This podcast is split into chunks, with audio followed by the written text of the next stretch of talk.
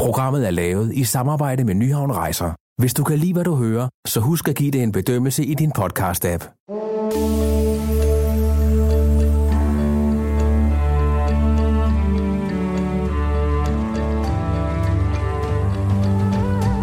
Velkommen til podcasten Øjeblikke af guld. Mit navn er Benedikte Balling. Nu tager vi vandreskoene på og går i indkærnes fodspor imod Peru, som ligger i den vestlige del af Sydamerika. Ligegyldigt om du befinder dig i Lima eller Andesbjergene, kan man fornemme, at det er et folkefærd med stolte rødder, der går langt tilbage i tiden. Folkesjælen i Peru ligger i deres historie. Størstedelen af befolkningen går stadig rundt i deres karakteristiske folkedragt, fortæller Anne Grandal Lauritsen for Nyhavn Rejser.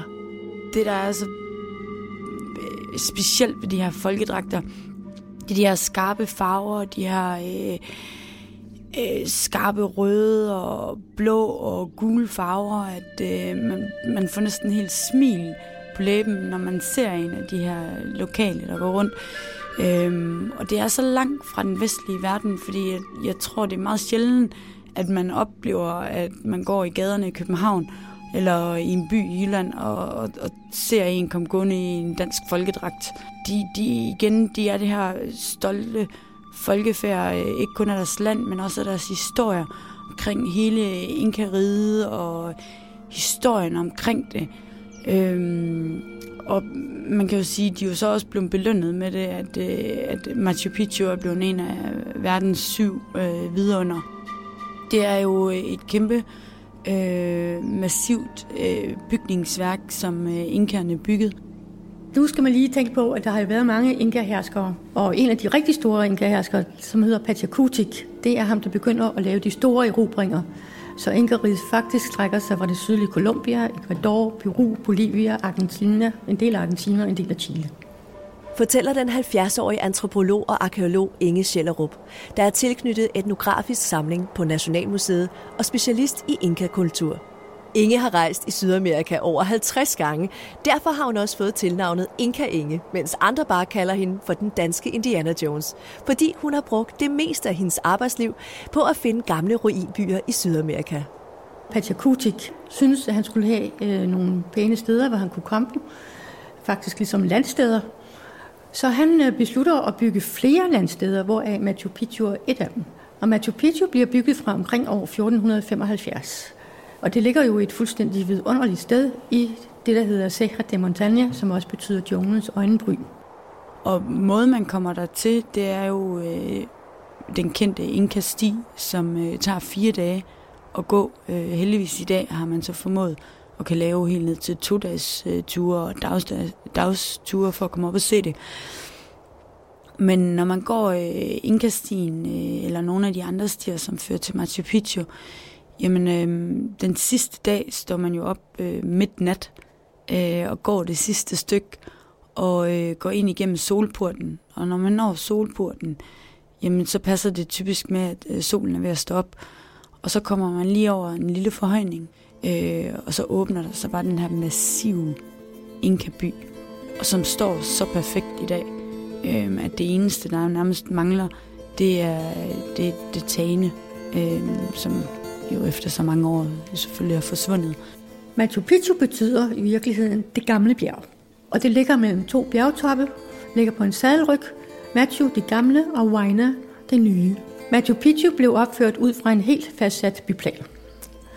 Det var et astronomisk sted, det var et religiøst sted, det var et kongeligt sted, og det var et sted for embedsmændene.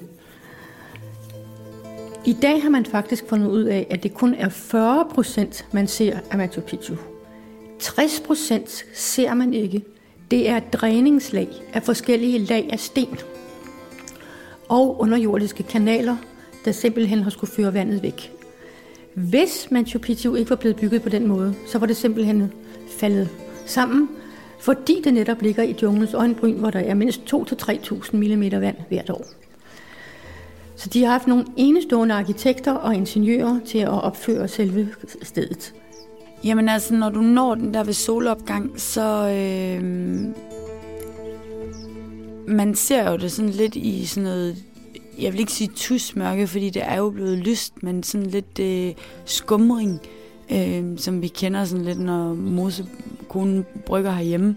Øh, men så stille og roligt, så kommer solen jo hen over bjergtoppene, og øh, for hver minut, der går, når den jo længere og længere ned, og så begynder farverne jo virkelig at spille igennem. Øh, den har lidt den her øh, orange morgenglød farve, øh, og samtidig med har du den her blå himmel.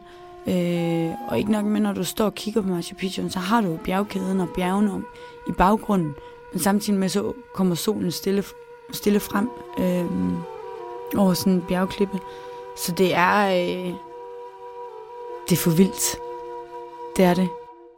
Machu Picchu blev bygget, fordi Inka-herskeren Pachacutec havde fundet et fantastisk sted til at bygge området, indkaldte sine arkitekter, ingeniører til at se på det først, og derpå blev denne fuldstændig eksakte byplan lavet, og man gik i gang med at nivellere området, bygge hele den underjordiske del, som var alle disse dræningslag af sten, og ovenpå så byggede man jo selve de forskellige dele, der var til den kongelige del, præsteskabet, embedsmændene og så landbrugsterrasserne.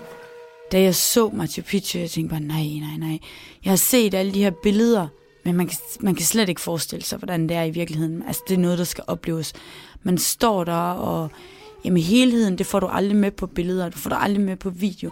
Fordi det her med, at du kan mærke luften, og du kan mærke øh, suset, øh, så du får den her øh, helt naturlig øh, mister man bare pusten, og øh,